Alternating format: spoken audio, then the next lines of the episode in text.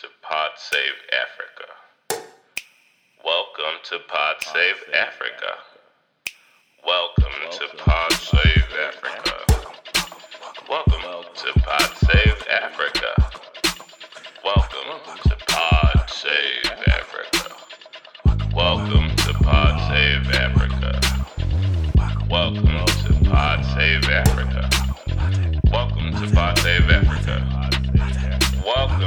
Pod Save Africa. Welcome to Pod Save Africa. Welcome to Pod Save Africa. Welcome. Hello, welcome back to Pod Save Africa. It is I, yours truly, he, I, and only me, your host, Akande Aderele. And as you can tell, I'm in good spirits. Why? Because I'm here with my wonderful co host, she, she, her, who is known as. Consola dearly. Hi guys. I wish I got to introduce myself, but Oh, yeah, we'll do it. We'll do with that. Thanks for it's thanks for listening again. I built a ramp. You refused to jump. It's cool. Um, so, guys, we figured a great way to um, reconnect and to bring some more information to you would be to get you updated on the news coming from the continent this week and in the past, let's say, month. Yeah. Um, first, we'd like to start with the major ongoing story, the coronavirus, COVID 19, otherwise known as, and how uh, things are happening on the African continent. As of today, May 10th, at about 7 a.m., when we checked this, 7 a.m. Uh, GMT, um, there are about 60,566 confirmed cases of the coronavirus on the continent, um, with about 2,221 recorded deaths and 20,803 recorded recoveries. Um, and this information was confirmed by the John Hopkins University and Africa Center for Disease and Control. Um, 53 of the total 54 countries in Africa have been infected by the virus, leaving Lesotho as the country with no reported case. Other things are going on in Lesotho. We will talk about them later. Um, in response to the infection, many countries have implemented prevention measures, including Zambia, who more recently, most recently, shut down its borders against Kenya. And last month, Madagascar's president, President Andry Rajoelina, announced a herbal remedy that he claims could prevent and cure the disease. Rajoelina, Rajoelina, who also happens to be a former DJ, which apparently kind of looking at uh, articles online. Former DJ appears to be a thing that they're using to discredit him. Um, he, in 2009, at the age of 34, became the continent's youngest national leader. He claimed that the launch that the remedy named COVID Organics has already cured two people. Um, the herbal tea gives results in seven days, Rajoelina said. By the way, um, Rajoelina is now 45. Um, so he's been uh, president of that country for roughly 11 years now. Um, he told journalists and diplomats in April. Um, soldiers have been going door to door in the country. Um, it's located, if you don't know where Madagascar is, it's in the Indian Ocean, just east of Africa, uh, of South Africa, I would say. Um, and it's, uh, of course, an island. But um, it has recorded recorded 149 cases with no fatalities. Um, it's and and the soldiers have been going door to door in the nation dispensing the concoction. The herbal remedy is produ- produced from Artemisia, a plant with proven efficacy against malaria and other indigenous herbs, according to the Malagasy Institute of Applied Research, which developed the beverage. Several other African countries, including Chad, Equatorial Guinea, and Tanzania, East Africa's second most impacted con- country, have since requested and received this herbal remedy from Madagascar. Um, now, of course, um, different countries have different systems in place for one studying uh, medicine, doing trials of whatever sort, and making sure remedies are safe. Um, of course, a lot of people um, exhibited skepticism towards this uh, product, um, and and it remains to be seen. And we, of course, at Pod Save Africa, can just present you with the information I honestly can't give you an opinion on whether it works or whether it not, doesn't work because I do not know. Of course, in a time where there's no other options beyond lockdowns, um, people are trying things and, and, and experimenting, which is what's happening in labs all over the world, etc., etc. But Madagascar is also part of that effort. And the way I like to look at this is that this is part of that. It is like another country that is trying things, probably held trials just the way it is. We can't find information on, on what that process exactly looked like. Um, but they do have relatively good numbers regarding the number of cases um, on, that have been reported. That have been reported. That's also critical. That have been reported. Uh, my wonderful co-host has noted because, in truth, um, if a country is also peddling the the the, the care, um, there's an in, inherent incentive to uh, have as little cases as possible, whether that be by having an actually effective care or um, more insidiously by having um, by underreporting or not reporting certain things. Um, we don't know, but this is how we'd like you, our listeners, to think about the ups and downs, the ways to think about it. Now, over the next couple of months, of course, the countries that are testing it also have a chance to say, hey, this thing is great, it's awesome, it's working, um, or otherwise. So we'll see on that one. Any thoughts, perspectives, opinions? I mean, um, in some countries, they're drinking, you know. Um. I'm sorry. I am so sorry. I, I can't even Oh my goodness. Um, and some people are doing herbal remedies. I think, like you said, everyone, no one knows for sure, and you know, everybody's just trying their luck at things. Mm-hmm. Um, my worry is that there might be side effects to the beverage, but the beverage uh, has proven efficacy against malaria, which is similar to chloroquine, right? So mm-hmm. um, there is some we're seeing some i guess some similarities with this herbal remedy and another remedy that has was people have said helps before. So i guess this is that's in line with what what other s- stories that we're seeing out yeah. there. Um i mentioned reported actually dialing back to lesotho being the only country with no reported case um, as we saw in the beginning of when this pandemic started spreading, we first of all saw very few cases out of Africa, of out of the African continent in general. But as um, as there have been more tests and been more coverage, we see that the cases have climbed. I think the last time we spoke, there were only half of the countries in Africa were infected, and now 53 out of 54 countries have reported infections. Mm-hmm. Um, and so saying that Lesotho is the only country with no reported case does not mean in there the virus has not spread to Lesotho. Yeah. Monica, want to take us to the next story? Yes. Um, PodSave Africa listeners, we know that this is a trying time, and a lot of information you'll be hearing is about the pandemic, the pandemic, the pandemic.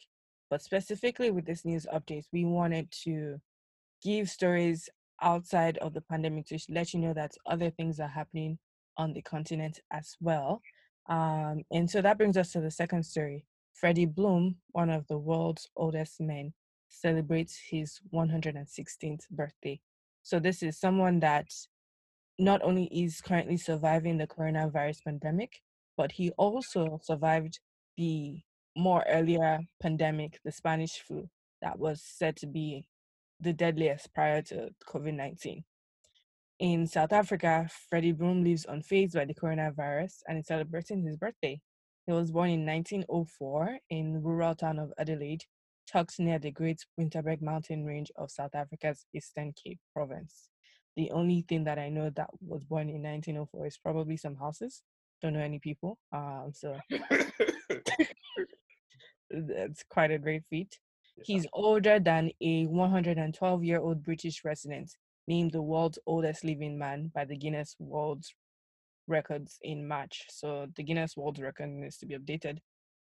Yeah. But Blom's age has not been verified by the Guinness World Records yet. Um, so Bloom has spent most of his life working on farms around Cape Town. Um, he met his 86 year old wife Janet at a dance and won her heart with his jive moves. So not only is he live popping. alive. He got some moves. He was popping it He, he's been popping and locking. on from- the dance floor. the couple has been married for almost 50 years. Um, they moved to Cape Town suburb of Delft 30 years ago. At his great age, he says that he will not let the coronavirus pandemic panic him. I mean, hey, he survived the Spanish flu at a time when there was very little information about what was going on with the rest of the world, um, and at the time where we had less less measures to social distance. So, I don't I don't blame him at all. Yeah, yeah, yeah. It's Can funny because I, I think I remember like 2018. One, this is a great story. I mean, great. This there's something about like people living long hmm um that is just wonderfully nice, especially if you know in their age they're, they're providing wisdom um and just you know sometimes we look at these folks like oh you know hey what did he do um Freddie Blom on the other hand may not be the best example because Smokes. um, he smokes. Yeah. So, yeah. he was lighting it up as the reporters said the story, you know. Yep. Yep. I think I remember in 2018 they were reporting about how he was trying to quit smoking, and he was already 113 or 14 at that time. It's like it's never too late, guys. That's the lesson there. It is never too late to change your bad habits. But he hasn't changed his bad It habits. hasn't. Wait. Well, it's never too late to talk about changing your bad habits. Whether or not you do it, totally different. But it is never too late to change your bad habits. But yes, Freddie Boy. Yes, that was a wonderful story. Um, now, now I shall take you. Let's go to the eastern part of Africa, flying over uh, uh, Kenya, touching down in Nairobi. Uh, actually, we're thinking about both Nairobi and Addis Ababa because that's where the conflict is. Ethiopia actually admitted to shooting down a Kenyan Aid Africa right over Somalian airspace. On Saturday, Ethiopia admitted Africa. You said Kenyan aid Africa. Kenyan aid. Ken, Africa. Kenyan, Kenyan aid aircraft. My bad. It shot. It did shoot down a Kenyan aid Afri- Africa. It shot down a Kenyan aid aircraft. Um, that was flying over Somalian airspace. Man, Africa is just always on my mind. Sorry, guys. Um, on Saturday, Ethiopia admitted it was behind the shooting of a privately owned Kenyan plane in Somalia earlier this week. It resulted in, in, in the deaths of all the six people on board. Um, the plane was shut down on Monday by Ethiopian troops protecting a camp in the town of Bardale in southwestern Somalia. The Ethiopian eh, army said that in a statement, in a statement to the African Union. The aircraft had, had been fine, had been carrying humanitarian and medical supplies to help the country fight the spread of coronavirus when it went down um, about 180 miles, and for our metric folks, about 300, 300 kilometers northwest of uh, Mogadishu, which is the capital of Somalia. Trivia. The Ethiopian soldiers mistakenly believed the plane was on a potential suicide mission because they had not been informed about the unusual flight and the aircraft was flying low, the statement said. Because of the lack of communication and awareness, the aircraft was shut down, the military said. The incident will require a mutual collaborative investigation team from Somalia, Ethiopia, and Kenya to further understand the truth. Kenya expressed shock over the incident earlier this week, saying the plane's mission had been to aid Somalia in tackling the coronavirus pandemic. Now, on your thoughts before I share mine. Hmm. I don't know. I think it's easy to say, oh, it was an unusual flight. What do you mean a potential suicide mission? I don't understand that. I was flying low to the ground towards Right. So the people in the plane wanted to kill themselves. So to help them, you shut them down where they could die. Stop.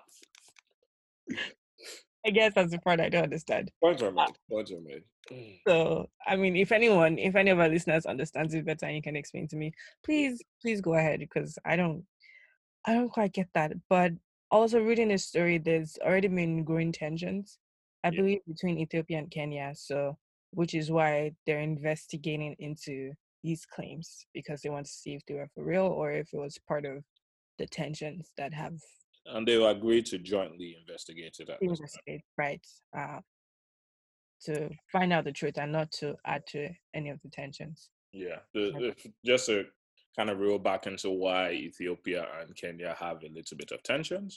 Um, the two countries are, are currently involved in a maritime border dispute over um, a 62,000 uh, square mile area of the Indian Ocean um, that apparently has oil and gas deposits, um, and and uh, and the the the relationship was strained further when um, there was some fighting between the uh, Somali government troops um, and they allied with it with and they allied the, the Somali government troops allied with a uh, a semi-autonomous leader of so it's a weird territory thing where like a fight between so, the Somali uh, governments and one of uh, Somali's internal regions is spilled over into Kenyan ter- territory, but Ethiopia is low-key in charge of keeping Somalia in check right now. So Kenya was like, "Bro, what's up? Why are you doing this? How can you let this happen?" But there have been tensions based on both of those two things, and um, this further exacerbates, excarburates. How do you pronounce that word? Exar- exacerbate. Exacerbate. Exacerbate. Yes. See, yo, I, I, I got this English thing on lock. Anyways, exacerbates the the uh the the tension even further. So yes, um, that's what's going on. I got some thoughts. I already gave my thoughts. You already shared your thoughts. Oh my bad. Well, I want more thoughts. Okay, sorry. Um, you good? All right. You want to take us to the next story? Yep. Moving on to the next story. This story comes out of the the the, the drum roll, please. Malawi. Oh, I didn't wait for your drum roll. Yeah, really. my thighs have become really big. We've like I try. I started to drum on the for the drum roll on my thighs, and uh listeners, I have to tell you, I'm ashamed of myself. I will do better. Okay. Um, that was probably too much information, but yes, now you can imagine your host's thighs as you listen to this episode. Take that as you will. Um, I think. Who said? Who said that? Who ever said that? Moving on to the next story. Malawian President Peter Mutharika on Thursday joined forces with a former president's son for a rerun of an election that he narrowly won in disputed circumstances. Mutharika, who is 79, filed his nomination papers on Thursday for the July 2nd rerun alongside his new running mate, Atupele Muluzi, the 41 year old son of former President Bakili Muluzi, who ruled Malawi for five years from 1994 to 1999. The African country's constitutional court had in had in February annulled the May 21st election and called for fresh polls, citing widespread irregularities and fraud. Crowds of people in the two parties' blue and yellow colors thronged the streets, ignoring a ban on public gatherings of more than 50 people due to the coronavirus pandemic. We won that May 2019 election, Mutharika said. The election is not the will of people. Therefore, I call upon all Malawians to come out and vote in this election to express the will of people. So he called on all Malawians and they came out in trunks um, of more than 50 people, despite the ongoing pandemic. Only three of the expected 10 candidates for the rerun have presented um, candidates to run in the upcoming poll. Any thoughts on that? Sure. So this this election and you know Pod Save Africa stays keeping you guys up to date. If you're a long time listener, you probably heard us talk about the election, the drama a few months ago. Um, the election was very tightly contested. Mm-hmm. Um, the Supreme Court of that country annulled the election, which was like, wow, Supreme Court's be standing up for the truth, making sure that irregularities are addressed, et cetera, et cetera. Um, I believe that election was down to roughly three, four percentage points. It was close. It was close. And Malawi Malawi's registered voter voter amount is about seven million people, basically. So um, you know, it was it was a it was a split of less than two hundred thousand votes. Um, and it was you know it was a wild time. The former one of the former presidents had endorsed was initially planning to run for president and was going to be a strong candidate, and she ended up um, or or he, it was she actually yes she ended up uh, uh, endorsing the guy, who, the second guy, uh, Lazarus Chakwera. He was the one who came in second as a representative Representative. representative of the Malawi Congress Party, man. I, I, me and English back and forth. Anyways, um, it was it was yeah. So it's been it's been interesting um to see what's going on there. Um, hopefully this elections can this final set of elections can resolve everything. Certainly, the current incumbent is making a power play. He's trying to you know secure his position and make it like okay, you know we you know I'm I'm that guy. Like I'm, you know, I, I, I, this guy, the former president's son is behind me. So, you know, if that guy still has some goodwill, um, all of that comes with him. So, uh, we'll see how it goes. Yeah, yeah. I think it, I think that's specifically why he chooses to run with Atupele Muluzi is based off of the good rep of the former president. Yeah. And the vice president is also running against the current president. Yeah, this is one of those. Wild, wild, wild, wild. Yep, yep, yep. Yep, yep, yep. things. Moving on to the and they story. put him back as president when the election got like rerun. He had to go back and continue being vice president. Vice president. he ran against, like, yeah, yeah. bruh. Talked about that. Yeah. love I love it. Crazy scenes. Yeah. So, on to the next story. Is it my turn? It's your turn. It is my turn. Haha, guys. Well, I'm just kidding. I knew that. Um, so if coronavirus wasn't bad enough already, we already told you guys about the locusts, told you about all the stuff going on across the continent. Um, here I am to bring you, unfortunately, some not very good news. Um, a lot of East African countries have been have been suffering from torrential rains, um, and these rains have have, have as such triggered devastating floods and landslides across East Africa in the recent weeks. Um, this has already is of course aggravating the coronavirus pandemic, aggravating the locust attacks. Maybe will likely cause some more locust attacks because these are the conditions in which locusts breed, etc., etc. Um, the destruction caused heavy by by heavy rainfall has unfortunately also killed hundreds of people in Kenya, Uganda, Somalia, Rwanda, and Ethiopia. And has forced hundreds of thousands of people from their homes. Last week, officials in Kenya and Rwanda said that nearly 200 people, 200 and 265 people had died in, in both countries. Um, 200 in Kenya, 65 in Rwanda. Um, um, and the flood waters and mudslides had destroyed homes, washed away bridge, washed away bridges, and strained critical infrastructure. This week, officials in Kenya and Rwanda said that. Um, well, I already got that. Um, meanwhile, an unspecified number of people were killed in the semi-autonomous uh, Puntland region in Somalia, where when flash floods swept away most buildings in Qardho town, officials said. Uh, the heavy rain stemmed from moisture dumped in the region by winds coming in from the Indian Ocean, where temperatures have risen in recent months. Months said Chris Shisanya, a professor of climatology at Kenyatta University in Kenya's capital, Nairobi. Hmm. Thoughts, Anika? First of all, you said professor. Your English. I said professor, stop flying. Whoa. Uh, but it's okay. We all have those days. Um, as including our co-host here, Akiadi Adirili. Oh. I think it is saddening to see this ongoing situation in East Africa. East Africa, first of all, cannot catch a break. I know, right? What is it? Can they catch a break if it's not the pandemic that is affecting the entire world? It's some locusts eating their their food supplies, and then it's flooding. Um, especially when they don't have the the manpower to really do anything about it, because we all have to social distance and um, delay the effects of the pandemic on us. I think this pandemic has really shown that combating any virus or any disease is all a matter of of rich versus poor who can afford to um now i think that is something that the global world has to take a stand to and make better. I think um, was that the was that the end of your statement, Anika? yep that was that's the end of my statement. I think one thing I'm starting to realize now, looking particularly at how African countries are reacting, um, and just countries around the world, um, it, it seems like it appears that countries that just have better fundamental infrastructure, and that's both on the sense of human capacity and physical infrastructure, tend to weather storms like this far more, far better. Um, you know, if you have more hospitals, you're able to treat more patients. If you have isolation centers, you're able to you know, isolate people while they get treated.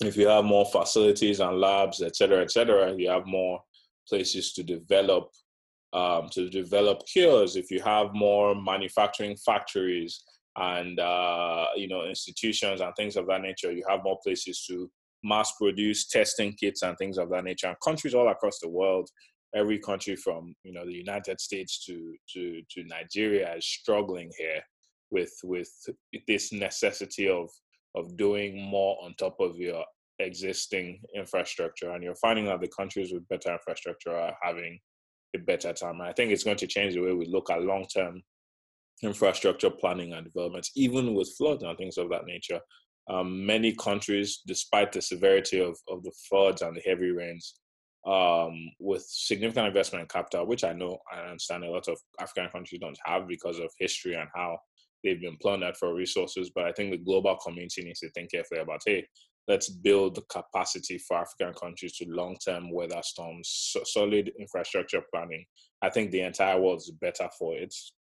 Um, and we as African people need to be more, far more critical about those who lead us, um, even in even in the process of of um, holding them accountable as much as we can, going out to vote, um, trying to emphasize free and fair elections, using our money to support good candidates, using our, our time to support good candidates, and um, just really, really, really being more involved because now we're sitting here looking at many of our leaders flounder in the face of the many things that are hitting us at the same time. And um, we're realizing now that, okay, we couldn't just, you know, the age of bystanding and hoping it didn't affect us has passed. You know, the truth is that leadership does affect us and the, everything the passive effect is is nice and all because you can avoid it or you can choose not to think about it but now um, people are literally dying because we don't have what it takes to make sure they're safe and, and treated um, yeah so enough for i'll get off my soapbox now um, yeah thanks thanks for that moving on to the next story it comes out of west africa our very own nigeria Nigeria's economy is expected to contract 3.4% in 2020. That's a recession. Sorry. A recession. Uh, and many of you are already aware of this, but global oil prices are plunging. Um, and this is affecting Nigeria's economy. The finance minister, Zainab Ahmed, said in March that this year's record 10.59 trillion naira budget would be cut by about 15%. Um, this also equates to $29.42 billion. At the time, she said the initial assumed oil price of 57 a barrel would be reduced to a worst case scenario of $30 a barrel. I got uh, you. But on Tuesday, she said in, in a web conference, she said that Iraq would again have to be revised down to $20 per barrel. Ahmed said the Nigerian oil and gas projects would be delivered much later than originally planned due to upstream budget cuts. Um, Nigeria's economy has been battered by low oil prices, first and foremost, following a dispute between Russia and Saudi Arabia, and then by the ongoing pandemic. It also plans to cut oil production to 1.7 million barrels per day from the original 2.1 million BPD initially proposed in the budget under an agreement brokered by the OPEC, which is the Organization of Petroleum Exporting Countries. ben Akabueze, the budget of office director general, general, said all revenues were expected to fall by more than 80%. Mm. Ooh. He said the government had revised its projections and expected the economy to contract by 3.4% this year, compared with previous expectations that it would grow by 2.9% doing that math, that is more than 2.9, 3.4. That's like a 6.4, 6.3, 6.3 contraction if you think about it. Um, the, the plus, the minus, and uh, going in both in different directions. Nigeria would speed up marginal fuel licensing and all mining license renewals to try and raise revenues um, and try and combat this contraction the government officials on the call on the web conference uh, that we mentioned earlier discussed the issue of Nigeria's debt servicing cost a week after the country shelved plans to borrow 80, 850 billion naira, 2.3 billion dollars from international markets and instead tap domestic markets to finance the budget. The finance minister said that Nigeria is in talk to defer debt service obligations to 2021 and beyond. Um, they're, they're saying that it's not called debt forgiveness, that it's just rescheduling a debt, um, says our finance minister with Mm. regards to talks with lenders. She does not she did not provide details of the lenders with whom talks were held.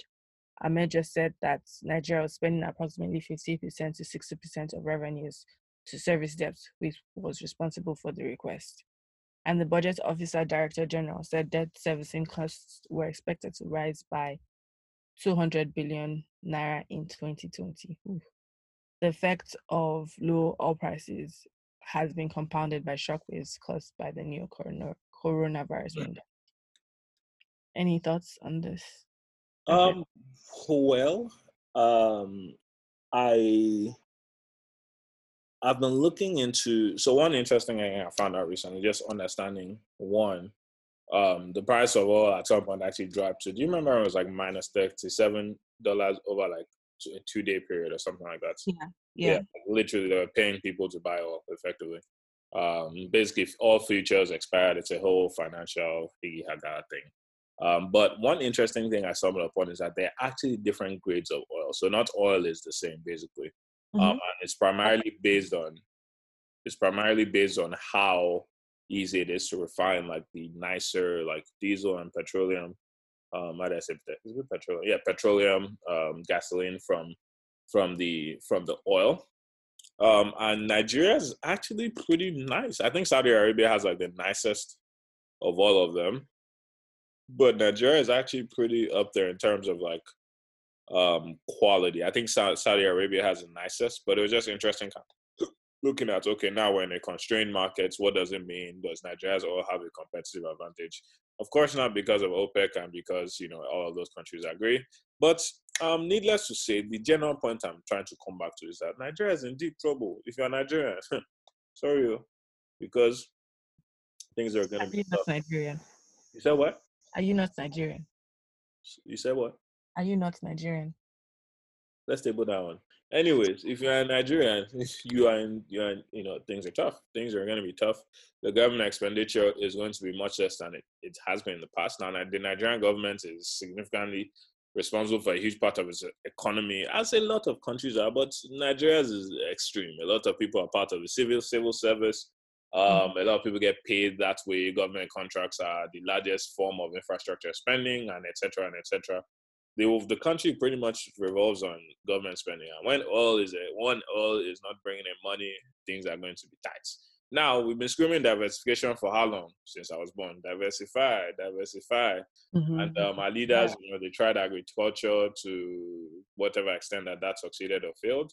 Um, but clearly, the country is in deep trouble because for the country to be so significantly impacted by a change in oil prices, um, you have to you have to be legitimately concerned. And the truth is that what if you know the twenty dollar benchmark isn't correct? Um, are they issuing an updated budget to reflect the fact that the country is just going to have a lot less money? Um, and you know this the saddest thing about it is that in the face of this reduced and this more stringent parts at times, you know, you know that the government is not going to say, okay, let's take things seriously now, let's invest in things that are going to help us avoid this in the future. No, unfortunately, it's usually the same as usual. The government is not investing where it needs to be. Um, sometimes I do legitimately think that you know the parts of the government, different portions of the government are investing, trying their best, trying to to to to build the government up. Um, and I think that with the right types of people um, and extremely competent leadership, we can get there. However, um, it's going to be tough. It is definitely going to be tough. The economy largely runs on oil, um, and we'll have to see how it shakes out. Yeah, I guess we'll just we'll wait and see on that one. Yeah. Do you want to move us to the next story? Uh, you know what? Do you want to take this story so I can take the last one? Okay. Yeah. Um, yeah, let's do it. So our next story comes out of Sudan. Sudan appoints its first ambassador to the U.S. in more than 20 years. Um, going into the story, we'll see the reason for that 23-year absence. Authorities in both countries recently have agreed to improve ties following the fall of long-term President Omar al-Bashir, who was overthrown by the military in April last year in the wake of mass protests seeking civilian rule. In December, following a visit by the Sudanese Prime Minister Abdalla Hamdok to Washington, D.C., the U.S. Secretary of State Mike Pompeo said that the two countries would exchange ambassadors again after a 23 year absence. The foreign minister of Sudan's transitional government said on Monday that he, it had chosen Nureldin Satti, a veteran diplomat, as the ambassador in Washington, D.C., and that the U.S. authorities had approved his nomination. So the new ambassador to the U.S., Sudanese ambassador to U.S. is Nureldin Satti. Satti served as Sudan's ambassador to France in the 1990s, so this is not his first rodeo, mm-hmm. and later worked with the United Nations peacekeeping miss- missions in the Democratic Republic of the Congo and Rwanda. Mm-hmm. A Department of States of States representative declined to provide any insights on plans to appoint a U.S. ambassador to Sudan. So there's a Sudanese ambassador to the US, but there isn't currently a US ambassador to Sudan, saying that there was no specific information on the timing, but the decision late last year to exchange ambassadors was a historic step. And indeed, it is. It's been a long time. Yeah. The US diplomat will be nominated by the President, Donald Trump, and needs to be confirmed by the country's Senate. Both countries had, for almost a quarter of a century, appointed only chargés d'affaires a diplomatic rank that heads an embassy in the absence of an official ambassador to run their missions in Washington and Khartoum. Khartoum is the capital of Sudan. Um, Any thoughts on this? Um, I think it's it's definitely good news. A country that has struggled for a long time. I think um, being able to set up ambassadorships is usually a good prerequisite to setting up trade and having agreements that are going to make Sudan a richer country for its people.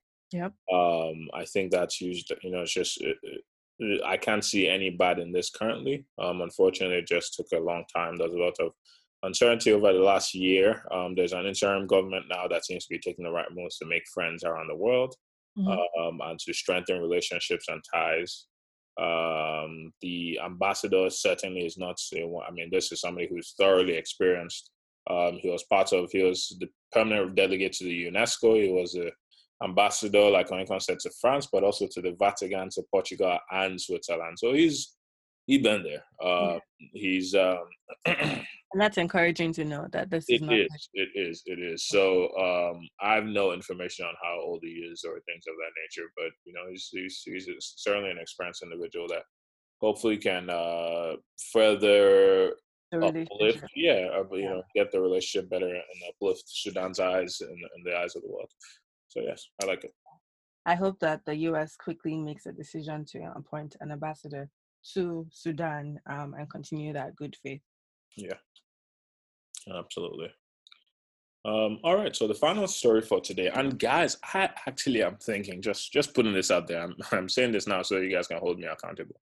Um, but I'm thinking of doing a further deeper dive into the story. It's just a fun story. It's not of particularly um, ridiculous relative consequence. Very important, of course, for the people of, of Lesotho. But we're talking about Lesotho, if you remember, the one country without a single coronavirus case officially reported at this time. Hopefully, no cases at all. Um, the 80 year old prime minister has decided to step down due to old age. He had said um, he had said actually that he was going to step down at some point in the summer, roughly July uh, 2020. People are like, you know, do it now. But he said 2020. Um, his an octogenarian, as I said, he's 80. Um, his term is due to end in 2022, and he promised he promised to retire by the end of July this year because he said he's old. He said, I'm old, sick of it, tired of y'all. Go home, done. Finito. Mm-hmm. Finish. However, there's a twist, guys. there is a twist. So, this is also the same prime minister whose wife is wanted by the police. Can I get a whoa? Gasp. Dastardly. And guess what his wife is, is wanted for, guys? Guess what his wife is wanted for? What's she wanted for? He's wanted for murder. Dun, dun, dun. Murder of who? Just got dark. Of who? Of who? Can you guess? I don't know. of the former of his former wife. Of, his former wife. wife. What? Of his former wife. It's Yeah. crazy. Don't you remember this story? We talked about this. Yeah, We have talked about it. Tit for murder. So But isn't he known? Isn't he like a, a suspect in that? he is also a suspect in that case, you know. So ruling party officials and opposition groups have had pressure on him to leave the office over allegations that he had a hand in the murder case that has shocked the tiny South African kingdom. Now, if you don't know where Lesotho is, go to South Africa. It And like look in the middle. literally physically inside, like it literally is bordered on all sides by South Africa. South Africa. Yeah. It's like imagine South Africa as a donut, And the Lesotho is the whole- tiniest hole in the middle, and Lesotho is that hole. That is physically, geographically how it's located. No offense to my Lesothoans listening to the world, to the podcast, friends of the pod, friends of the pod. Um, so yes, this has been quite a wacky year for this individual, of course. Um, he said, I wish to once again reaffirm my decision to retire as Prime Minister. He said in the, an address to the nation on, on, on Thursday without setting an exact date for resignation. I have always been consistent that it is my wish to retire from office by the 31st of July 2020 or earlier if all, ne- all necessary conditions for my retirement are put in place, he added. Saving face, I beg. Thabane said, yeah, yeah uh, the conditions. Thabane said the decision was voluntary as he was no longer energetic due to his age. The government and the political party that I will lead will coordinate the process of my retirement, he, he assured.